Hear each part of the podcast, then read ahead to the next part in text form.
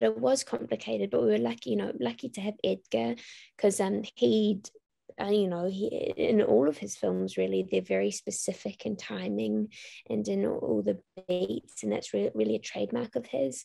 So um yeah it was you know great to have him there to set the um kind of you know to to set how it was all going to go um, but also have, yeah. have, the amazing choreographer Jenny White who did all those dance sequences. She co- um, choreographed all I don't want to say their names because I don't want to yeah away, but I'll just say she choreographed everything and everyone.